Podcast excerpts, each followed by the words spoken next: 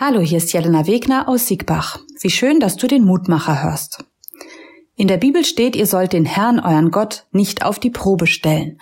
So lautet die Losung für heute aus dem fünften Buch Mose, Kapitel 6, Vers 16.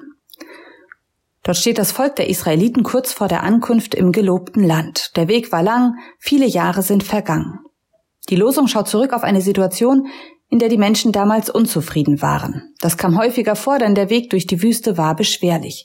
Immer wieder haben sie gemurrt und oft haben sie gezweifelt, ob der eingeschlagene Weg richtig gewesen ist. Als sie kein Wasser hatten, stritten sie mal wieder mit Mose.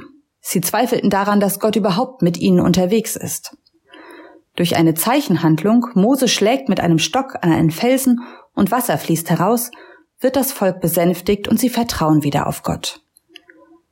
Das Volk fordert Gott heraus, Gott handelt. Und trotzdem sagt Mose am Ende genau das sollen sie nicht tun, Gott herausfordern. Ich muss gestehen, dass ich das auch immer mal wieder tue, dass ich Gott darum bitte, mir zeichenhaft zu zeigen, dass er da ist. Ich würde mir genauso eine Situation wünschen, so eine Erfahrung, wie das Volk sie gemacht hat. Mit eigenen Augen sehen, wie plötzlich Wasser aus dem Stein fließt. Eindeutige Zeichen.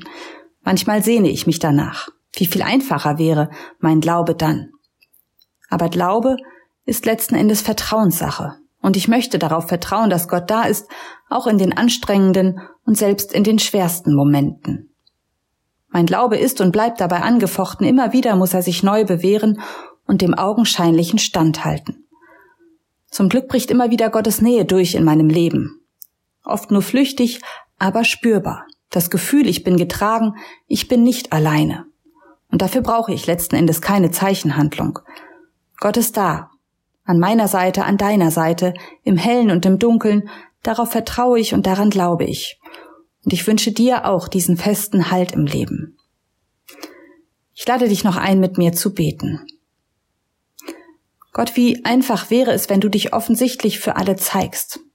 Dann gäbe es keine Fragen mehr, kein wahr oder falsch, dann bist du alles in allem. Aber würde das wirklich etwas ändern? Oder würden wir Menschen nicht doch wieder vergessen? Und was ist mit denen, die nach mir kommen, die das nicht miterleben würden? Wahrscheinlich ist es gut so, wie es ist. Ich bitte dich, bleib du bei mir, auch wenn ich manchmal zweifle oder dich herausfordere, denn ohne dich könnte ich mir ein Leben nicht vorstellen. Danke, dass du da bist. Immer. Amen. Bleib behütet bis zum nächsten Mal.